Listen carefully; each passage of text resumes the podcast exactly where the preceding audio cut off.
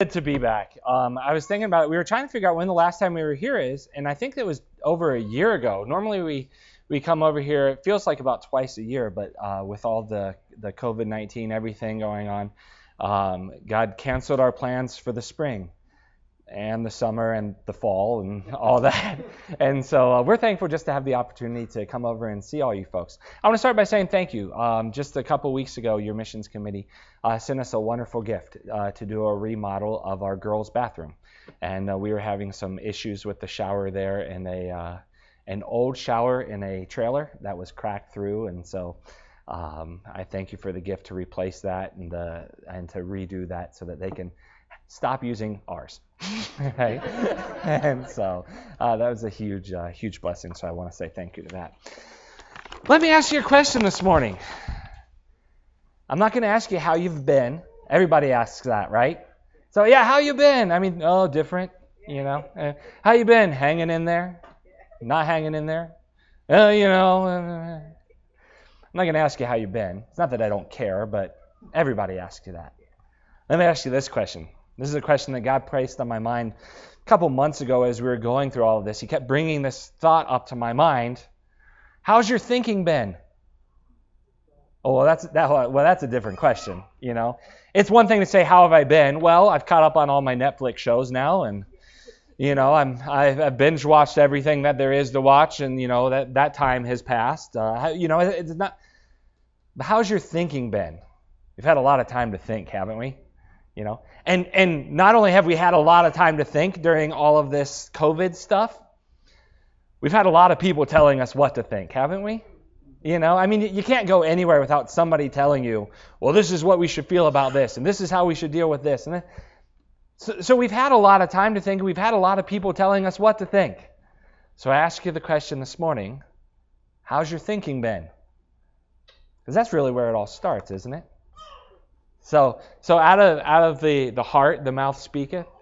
You know, that's that's out of the, the soul, what we think, what we really believe, that's actually what comes out of our mouth. So it's not, hey, how you've been doing on your Facebook posts and not posting things you shouldn't post. Because that's not where it starts. It starts back where your thinking is. And God has continued to press this on my mind, and, and it's actually really fitting. I had no idea that this was Missions Month, and uh, and I was I was working for the last four weeks. I've been working on a message out of the book of Ecclesiastes, and I was like, this we're we're going to Fernley, and we're looking at Ecclesiastes chapter 12. All right, let us hear the conclusion of the whole matter. We're going to start there and look back at Solomon's life and said, hey, listen, I've gone through all of it. Let me tell you where our thinking should be. I worked on that and worked on that, and God was like, "No, that's not. That's for another time." And I was like, "But, but I'm really excited about Ecclesiastes because Ecclesiastes is it's a perfect book to go through at a time like this, you know." And God's like, "No, no, no." He's like, "I want you to do something uh, out of Luke 15." And I was like, "Well, hold on. That's I mean that that's a passage we all know, Luke 15. When you say Luke 15." It's, it's the prodigal son. We, we all know that. And God's like, right. He's like, I, I want you to keep on that same thought of how has your thinking been? You know, Ecclesiastes was, was, is challenging us in our thinking about life and our thinking about things like pleasure and money and work and all of these things that Solomon goes through. But Luke 15 actually challenges our thinking specifically from the mouth of Christ. And he tells us what our thinking is, or well, what God's thinking is about a specific topic. Now, how many of you over the last seven, eight, I don't even know how many months this has been, have found that everyone in the world thinks like you? Anybody? yeah. Well, that's it. I think I think we found it's a good thing when we find out that people don't think like us. we see other opinions, we see other things, and we're like, oh yeah, they have more information than I do. Because if I had just made this decision when I wanted to, things would be different now. I've changed my mind.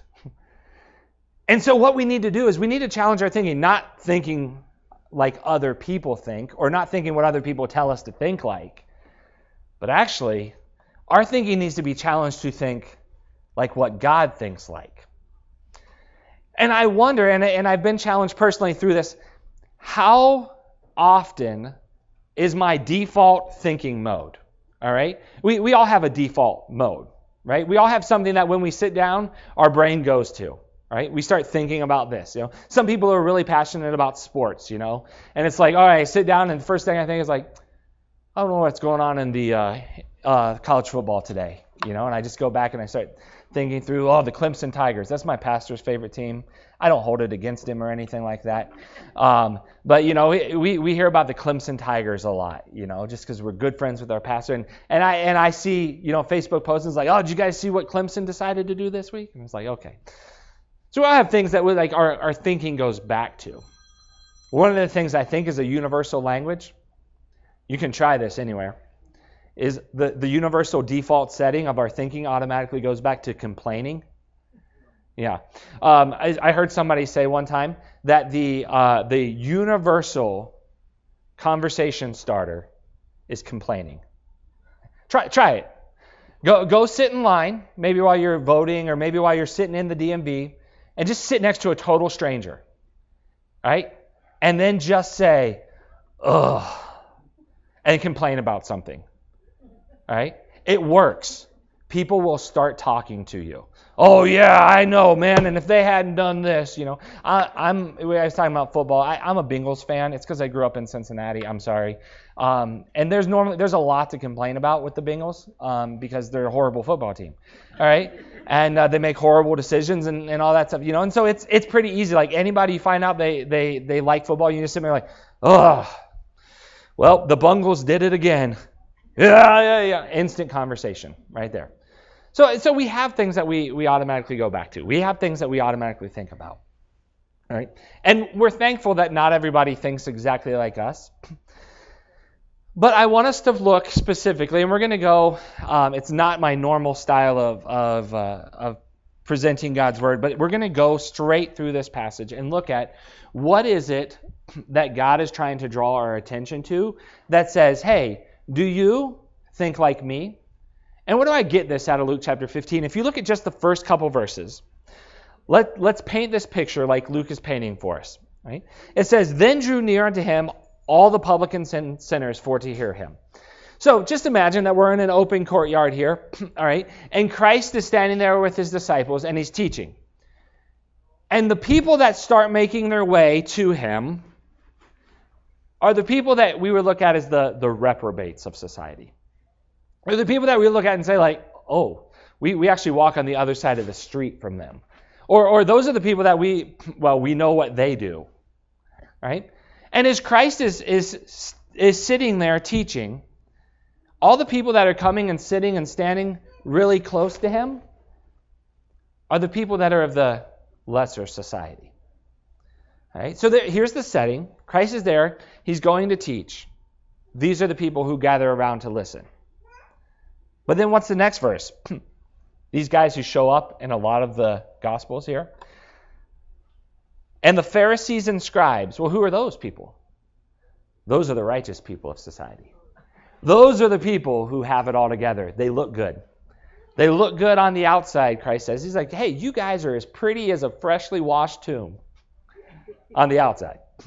The inside, you're still full of rotten meat. Right? And they're standing around Oops. and they're standing around, they are murmuring. Again, universal conversation starter right there. Scribes and Pharisees, well, look at who Jesus is talking to. We would never talk with them. You know? And it says here that this man receiveth sinners. Right? And he eateth with them. All right, well, so these are really classy people here. All right, so you have Christ, you have the immediate crowd around him, which are all the people who, they're the obvious sinners. Then you have the people who are in the back, they're the self righteous sinners. And Christ takes this opportunity that is not unlike a lot of scenes we see today, where we have people, or we're challenged ourselves, to look at other people and say, Oh Lord, I thank you that I am not as this man, a publican, as the Pharisees have often said. Oh Lord, thank you that I don't act like that. We've never done that, I know. You know, because we don't all have Facebook. And Christ says, you know what? I've got a great audience to tell a couple stories here. And so, what Christ does is he starts to tell them a couple parables. And we know from Matthew chapter 13, Christ specifically explains why do I speak in parables? He says, I speak in parables because those of you who are spiritual, you're going to understand it.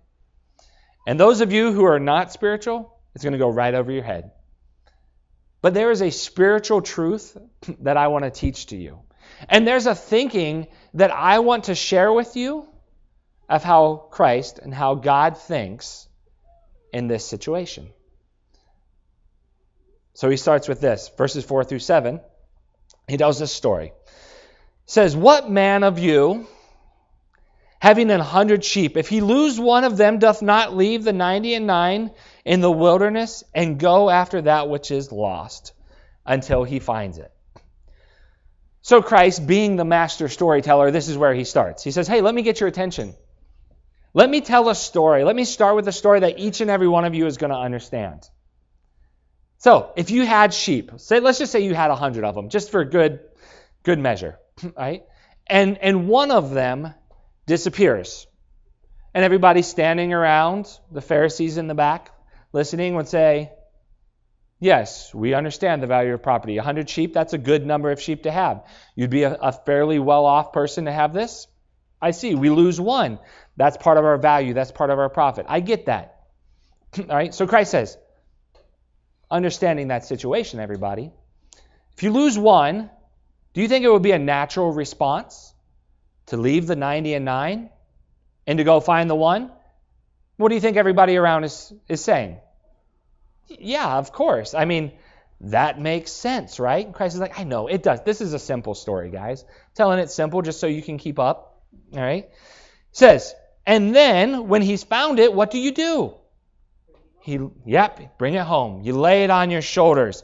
All right? And he rejoicing. When he comes home, he calleth his neighbors and his friends and, and saith unto them, Rejoice with me, for I have found that sheep which was lost. And what do you think all the Pharisees are around saying? Saying, like, yes, we understand that's what you would do. That's the natural response. Now, how many of us have sheep? Anybody? You guys have sheep, sort of. They're sort of sheep. Is, oh, okay, okay. I was like, how do you have a sort of sheep? Uh, it's like a goat. Uh, yeah. so, yeah, we we in this culture right now, we're like, I don't, I'm not not quite with the sheep thing. Christ was using this example very clearly because it's exactly what those people would have understand. Let me tell you a, little story, and maybe I have shared this before. I know it happened last November. So I do not believe we've been here since then, so I may not have shared this. I have two wonderful girls. We live on 640 acres, that's the camp property. And the camp property is divided into three sections. Like we have the main camp property, and about a mile away from that, you have a facility that uh, most of our staff live in. Right? And then a mile away from that in a triangle is a facility we call Trailhead. That's our junior camp. And we have a number of staff that live over there. Right? So there's about a mile. It's like 0.87 miles in between each one. Right? Well, one morning, it was last November, I think it was November 3rd or something. Um, we, we woke up in the morning, my wife and I woke up, and we had heard our children. And so we just went, went about our day like normal. Right? So my wife, she, she went to get ready. I stayed in bed for a bit, read for a bit, and she comes out the, the bathroom. She says, Hey, are the girls up? I said, Yep, yeah, they've been in and out all morning. I have no clue what those kids do early in the morning. It's not get ready. You would think that they would understand every morning, like when you wake up, just just get ready. But no, they, they wait until 10 minutes before you have to leave to, to do that. And so I was like, yeah, the girls are up. They're coming in and out of the room. I'm hearing them slamming doors, all this type of stuff. all right, normal morning stuff. So she's like, okay, I'm going to go get them, make sure that they're heading in the right direction. So she goes over to the girls' room. She comes back. She goes, Jon, they're not there. I was like, oh. okay, it's this time of year. The weather is absolutely beautiful. And so we're like, they've gone outside to play on their playset. I'll go check on them just to make sure.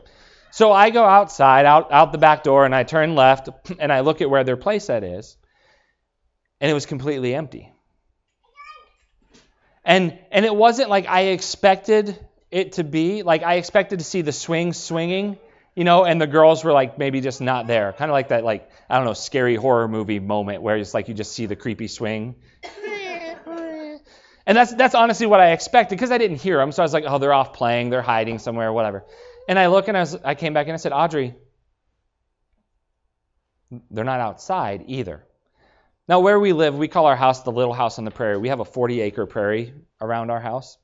It's pretty easy to see everywhere out front.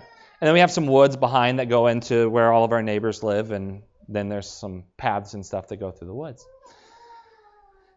And uh, we're like, we'll, we'll look in the house again. Girls, okay, this isn't funny, you know, ha ha, hide and seek. It's great. Okay, yeah, okay, game's over. All right. We'll give you cookies if you come out right now. You know how you know how parenting is. you know. And they were nowhere to be found. Okay. It was a little little bit of a tense moment. So I got out our phone and we have a group text for all of our staff and I texted out I said, "I don't know what's going on, but when we got up this morning, our girls weren't in our house. Could you look around your house and call for them and see if they're there?" All right? And instantly, we see neighbors coming out of their houses, coming out all around. Now, as a camp staff, because we we're entrusted with your kids and many other kids that come, we have protocols for this. We have we have missing camper procedures. All right? And 640 acres, we can search all 640 acres in about 15 minutes. Right? We instantly went into to activation mode. I mean, people are running outside, you know, in their, their gym shorts and, and uh, tank tops and stuff. They're coming right out and they're looking, everybody's going. We're getting texts that says, I'm headed to the lake to see, or the pond to see if the girls are there. We're seeing, like, I mean, everybody is just moving.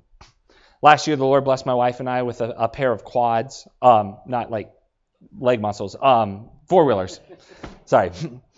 And so we take off down our designated trails and we're calling, we're trying to think where exactly where the girls be. So I go up to the cross, which is up on the top of the mountain, and I'm looking down through the woods and I'm looking, is there anything here? The cross is also in the direction that the bears and mountain lions live. And I thought, okay, so maybe I'll be up there. They'll hear. I'm, we're, we're calling for them everywhere. We hear neighbors out calling for them. We're getting the text, okay, this place is all clear. This place is all clear. And it was the most heart wrenching moments of our lives up to this point. All right. So I had gone out toward the north part of camp down the trail we call Sunset Trail. My wife had taken Blackberry Trail, which goes over to our junior camp. Again, it's like 0.87 miles away. It's a trail that we used to walk every morning. We take our dogs on a walk down there and do a loop. So we're, we are looking everywhere for them.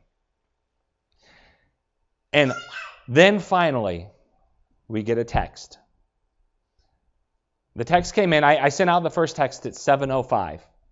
We got a text that came in at 7:16, 11 minutes later. Your girls are on my front porch. From one of our neighbors that lives that 0.87 miles away through the woods. There was much rejoicing. There were people on our staff that were getting together that were crying. As I came back out of the woods and I got the text, I came down to the field in front of my house. I heard Audrey's quad coming from over at our junior camp, and there were staff people meeting, just crying and hugging.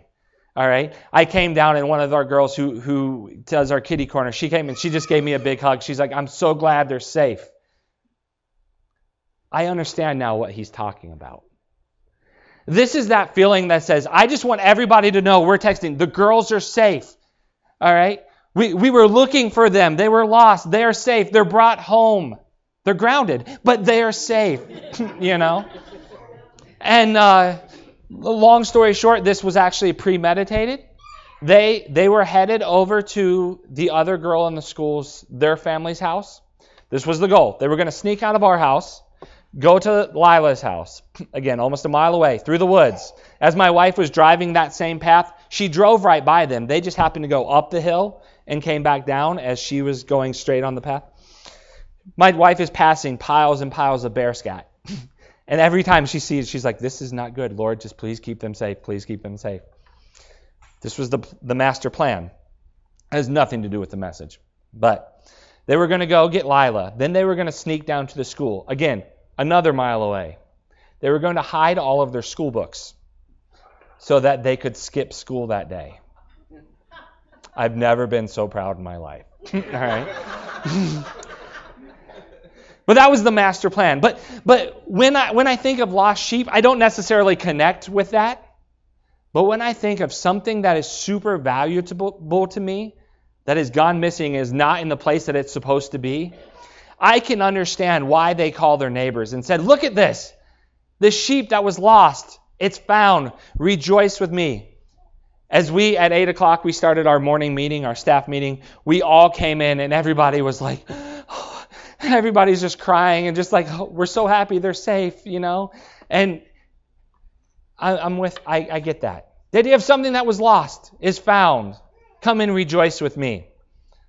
The next thing here Christ says, we, we all agree, right? We, did, we rejoice over a sheep, right? Absolutely. Christ says, well, okay, verse 8. Um, oh, verse 7, sorry. I say unto you that likewise joy shall be in heaven over one mourner that repenteth, more than over ninety and nine just persons that need no repentance. So Christ is pointing to them. He said, Hey, Pharisees in the back, are you guys listening? In heaven, there's going to be more rejoicing over a sinner who comes to know Christ than over people who, in your own minds, you don't you don't need God. You're righteous. You're self-righteous. All right? Heaven is happy about this, these people sitting here. Next story. Christ takes it another level. Neither, what woman having ten pieces of silver, if she lose one piece, doth not light a candle and sweep the house and seek diligently to find it? And when he hath found, or when she hath found it, she calleth her friends and her neighbors together, having re, uh, saying, Rejoice with me, for I have found the piece which was lost. So Christ says, maybe you don't understand about sheep. Right? Maybe you'll understand this. now, there's a guy by the name of Ken Bailey, and he wrote a book called The, the Prodigal and the Cross, uh, looking at these stories from the, the eyes of a Middle Eastern peasant. Right? And so the, the, the understanding that they would have is, is that this lady, this was her dowry. This was the money that she needed in order to get married. And if she didn't have all of it, she did not qualify for she didn't have enough to pay her dowry. So this was a big deal. This wasn't like, oh, I was planning on running to McDonald's and I was going to get a number 7, but now I only have enough for a number 5, right? This was like a life changing, like her, her sustenance, her life after this was going to be different. And so she comes in and she scours, she lights the candles, she sweeps everything. She looks in every little nook and every cranny of her house looking for this coin until she finds it. And then she finds it and she says, Everybody I, that, that knew it was lost, I found it. Life can go on. Right? And everybody would say, Yes, we understand this. And it's almost like Christ is saying at this point when he says in verse 10 Likewise I say unto you, there is joy in the presence of the angels of God over one sinner that repenteth. Christ is like, okay, I've said this to you a couple times. This is missions emphasis month. Right? Likewise, there is joy in heaven over one sinner that repenteth. Do you think God is passionate about missions? He's telling a couple of stories here, and he's like, hey, is everybody with me? We're listening, right? You guys understand. We, we're getting the point across. Now, let me tell you a story. This one's a little bit more in depth. And this one is really going to hit home. And this one is really where the rubber meets the road when we're talking about things that are lost and are found. There's a certain man that has two sons. and what Christ is emphasizing here is not what most of us typically think about when we think about our Sunday school lessons about this. If we see if we see the previous stories, what Christ is emphasizing is, hey, there is a passion about going after something that's lost. And there is much rejoicing when it is found. So who do we think the hero of this story should be? We often say it's the prodigal son. But really, it's the father who is looking relentlessly for that son to return. It is the father who is lovingly providing for that son to repent and to come home. Because you know what? The story doesn't end with the prodigal son coming home. If the prodigal son was the hero of this story, that's where it would end. But you see, Christ has so much more in us for this. So let's go here. Uh, verse number 12. And we'll, we'll kind of uh, speak through some of these. And it says, And the younger of them said to his father, Father, give me the portion of goods that falleth to me. And he, that's the father, divided unto him his living. Now, we've all heard this before, but basically, what this son is coming to his father and saying, Dad, listen, I know the law. I know that you're rich. Right? And when you die, I'm going to get a third of everything that you have. Right? Because of the way it's set up, the older son would get two thirds, he would get one third. And he says, Dad, I just kind of wish you were dead now so I could just have the money. All right? And can we just, I mean, I'm not going to kill you, but can we make that happen?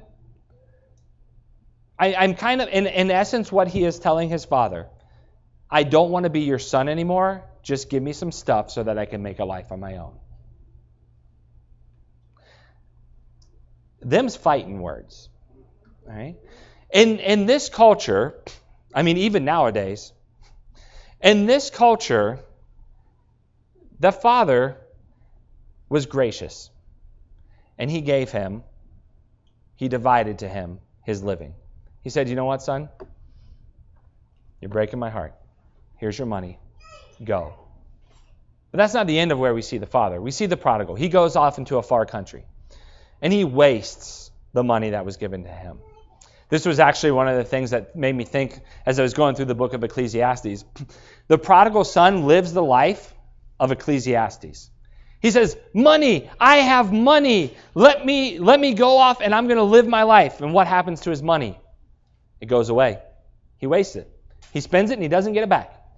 Pleasures. You know, Solomon says that he lived like there was no pleasure under the sun that he didn't have. That's what the prodigal son was going for. You know, he was the guy who walks in. He's like, "Hey, everybody, I've got money and I'm buying for everybody here. Yay, you're my friend." He's the guy who's like, "Hey, that looks nice. I want to buy it. It's yours." And then what happens after he spends all? He has nothing. He joins himself to a farmer of the country, and he's feeding swine. Now imagine if he had these this knowledge there at the end, like when he started. Father, listen, I've been thinking. I want to go feed some pigs with my life. I want to have nothing. I want to be destitute. But before then, I want to spend it all. No. Because God doesn't give us that foreknowledge all the time. But it's actually kind of cool. If you look in the book of Ecclesiastes, he gives us a pretty good heads up. He says, "Hey, listen. I know I I'm not preaching through Ecclesiastes this morning, but Solomon gives us a good heads up. He says, "Hey, listen. Those of you who are choosing to live for stuff, let me tell you, I had stuff. And you know what? It's empty. There was no satisfaction found in it. Hey, you who are living for the fastest, nicest sports car, all right? You, you you who want a 1970 Barracuda 440 Hemi engine. Oh, oh, oh. That's the goal of your life. You know what? I had one. It rusted. Yeah. I spent a lot of money, a lot of time on it. I didn't have one, just in case. No, I, me personally. Solomon would have had one. Not really, but whatever the dream you're dreaming of, that I want this. Solomon's like, I had that. I probably had two. Probably gave some of them away and it was empty. That's where the prodigal son finds himself at the end of spending all. When he had spent all, he had nothing. And then he remembered his father. Ah, the hero of the story comes back in. and we see the father, excuse me. Uh, let's start in verse 15 again. It says this And he went and joined himself to the citizen of that country and he went into the fields to feed swine. And he would fain have filled his belly with the husks uh, that the swine did eat, and no man gave unto him. And when he had come to himself, I love that phrase, by the way. When he had come to himself, he said, How many hired servants of my father's have bread to eat and to spare, and I have perished, or and I perished with hunger. I will arise and go to my father, and I will say unto him, Father, I have sinned against thee and before thee, and I am no more worthy to be called thy son. He gave up that right. That's basically what he's admitting. I'm no longer worthy to be called thy son. Make me as one of thy hired servants. And he arose and came unto his father. This is where we see the father again. And when he, the father, or when he, the son, was yet afar off, sorry, his father saw him and had compassion on him. And he ran and fell on his neck and kissed him. Culturally, we understand it was a shame for the father to run in public. When you're an elder statesman, when you're a rich person, when you're a landowner, you don't run. All right? And so, what the father was doing, according to Ken Butler, or Bailey, sorry, in his book, is there was a ritual. What happened? When the son left the father and he said, Dad, I wish you were dead. I just want your money. I want nothing else to do with you. So he takes his money and he leaves.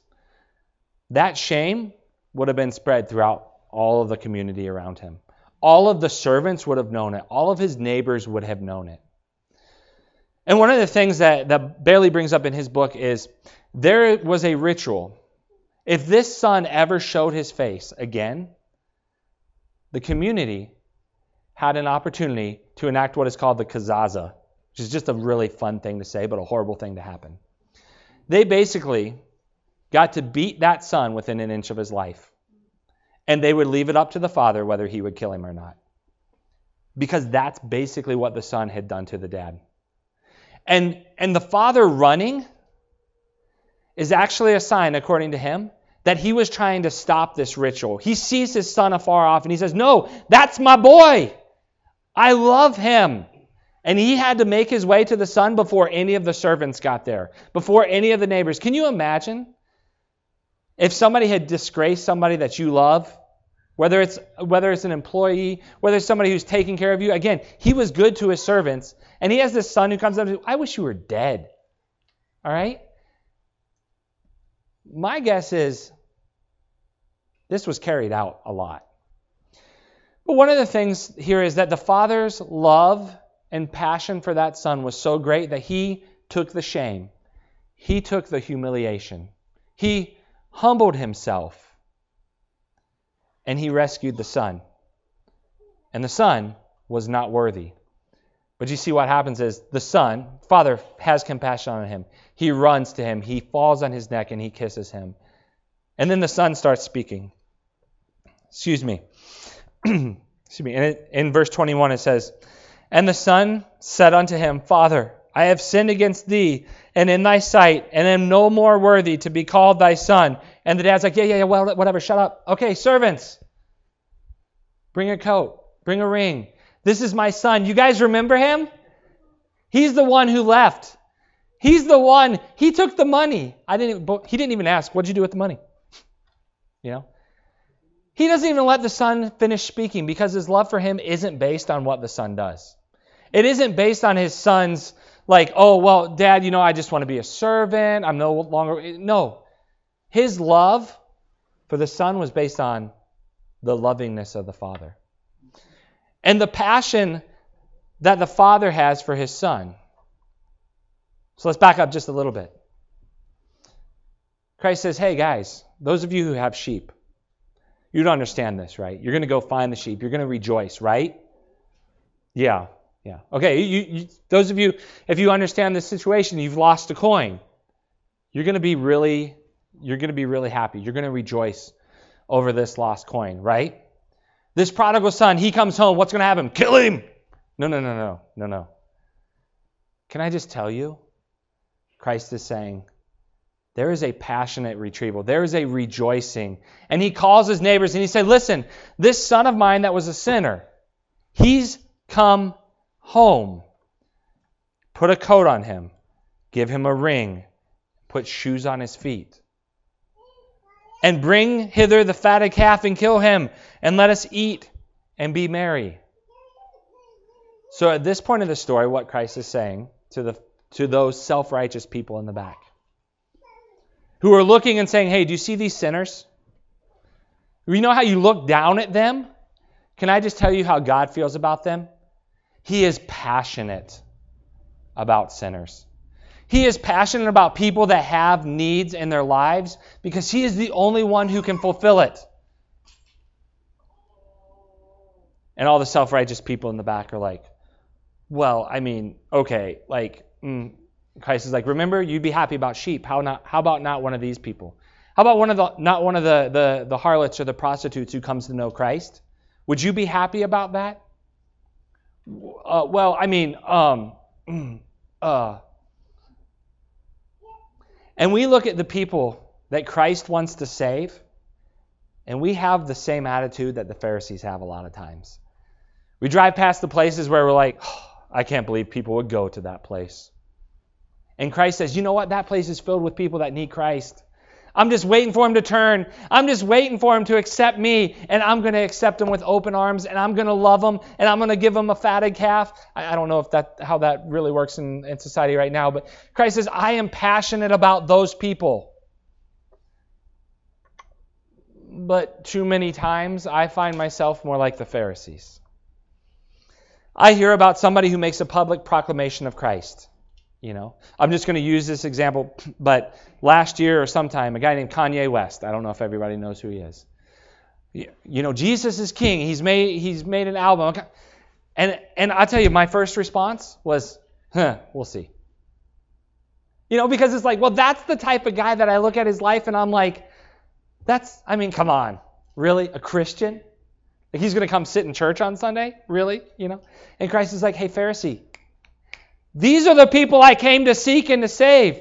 These are the lost people. I'm passionate about them. Oh, okay. That makes sense. But but too quickly, I'm like the Pharisees that look and say, well, the bigger the sinner, the harder they are to save. You know, if only they were pretty righteous like I am. If only they look good on the outside like I do. And Christ is like, I love you too. Hold on, we're going to get to you in a second. But I just want you to understand. In Missions Emphasis Month, God is a passionate Heavenly Father who is passionate about lost souls. And then he continues. It says, For the son which was dead, uh, sorry, verse uh, 25. Now his elder son, was in the field. And he came and drew nigh unto the house and heard this, this music and dancing. And he called one of the servants and asked him what these things meant. And he said unto him, Thy brother is come, and thy father hath killed the fatted calf, because he hath received him safe and sound. And he, the brother, was angry and would not go in. Therefore he came therefore we see the dad again came his father out and entreated him. And he answering to his father, Lo, these many years do I serve thee, neither transgress I thee at any uh, at any time thy commandments, and yet thou never gavest me a kid that I might make merry with my friends. But as soon as this thy son, not my brother, thy son was come, which hath devoured his living with harlots, and hath killed for him the fa- thou hast killed for him the fatted calf. And he said unto him, Son, thou art ever with me, and all that I have is thine. It was meet that I should make merry and be glad, for this thy brother was dead and is alive again, and was lost and is found. What is God's message to us today in 2020? If I can kind of change this a little bit to meet our modern vernacular. Hey guys, you know what it's like to be passionate about something, right? You know? I mean, the World Series is coming up. Most of us probably didn't know. Did you know the NBA Finals happened? I didn't even know that. All right? Yeah. All right? But but we know what it's like to be passionate about something. I grew up in the South. College football Everybody, SEC, ACC, oh yeah, Final Four, or um, March Madness. We know what it's like to be passionate about something. If you want to know what it's like to be passionate about something, drive down the road and look at the signs in people's yards. We get it. We are what a, a month from an event that people are very passionate about. Christ is saying, hey, you know what it's like to be passionate, don't you? You understand. When you're like, ooh, I'm I'm getting that. Oh yeah, yeah, I'm going to invest in that because that's something I like. I actually have in my shop a Bengals pennant from the last time that they won a playoff game. All right? It was 1989. All right? All right? We we know what it's like to look at something and say, "Ooh, I like that. I'm going to invest in that. I'm going to support that." So God says to us this morning, "Hey guys, do you want free tickets to a ball game? Yes, I like that. Do you want a free this? Do you want a free that? Yes, I like that. God says, okay, let's get passionate about something. Let's get passionate about what God is passionate about. You know what that is? Sinners. Oh, oh, oh, I, I mean, I don't, Lord, you don't understand. COVID 19 happened, and all that's out the window. Is it?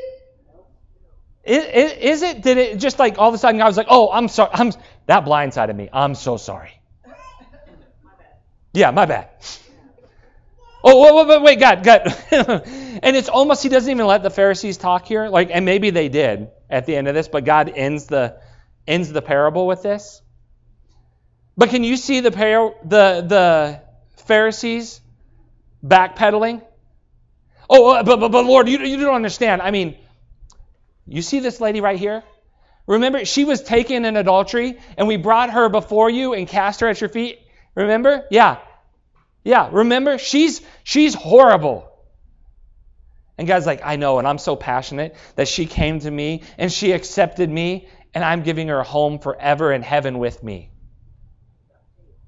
But we're too self righteous for that, aren't we?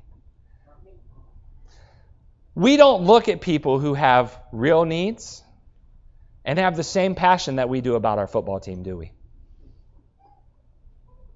We, we don't look at the things that God is passionate about and have the same passion that He does, do we? It's t- too difficult. Times are changing. Let me put this in a practical way. One of the things practically for our family it is easy to complain. Again, as we mentioned, we live in the, the uh, dictatorship of California. It's easy to say that, right? Funny, ha ha, you know.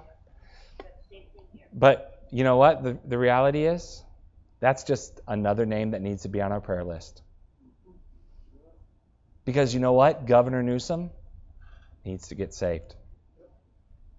And how much do you think heaven will rejoice if Gavin Newsom bows his heart and puts his faith and trust in Jesus Christ. It's easy to look at people that we don't agree with and look at them and say, oh, they deserve judgment. And God says, but I think they deserve mercy. We need to be passionate about the right things. Certainly, there are things that we need to stand up for. There are things that we need to, to, to take, our, take, take our lives and, and invest them toward. But we can't miss the eternal goal that God has put out in front of us as that this is a world filled with sinners. Are we Pharisees? Do we, we look and say, well, I get to go to church every Sunday, and I get to sing some good hymns, and I have some Christian friends. I'm good. I'm looking at all those people that are lost and saying, Judgment's coming. Or do I look at them and say, Lord, please give me a heart to pray for every name that makes me angry? That they would accept Christ. I'll use the last election as an example, but one of the things that God laid on my heart right before the last election, looking at looking at history, how God used men like Cyrus and Darius and Nebuchadnezzar to glorify his name, I actually started praying, Lord, what if the other mainline candidate won? And what if they got saved? And what if God brought used them to show the great change that Christ can make in a life? Well, well that, that goes against my political beliefs. And I get it. But God's purposes are not our purposes. I started with the question how's your thinking? It's pretty easy to think like me, but it's a lot harder to think like God. Will you today, Christian, devote yourself to being passionate about souls?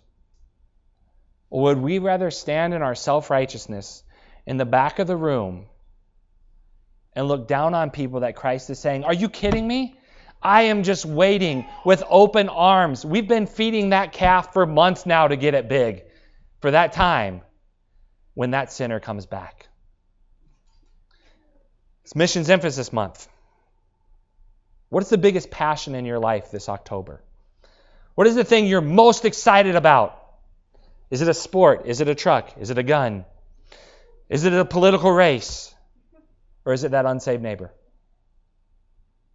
How is your thinking compared to God's? Let's pray.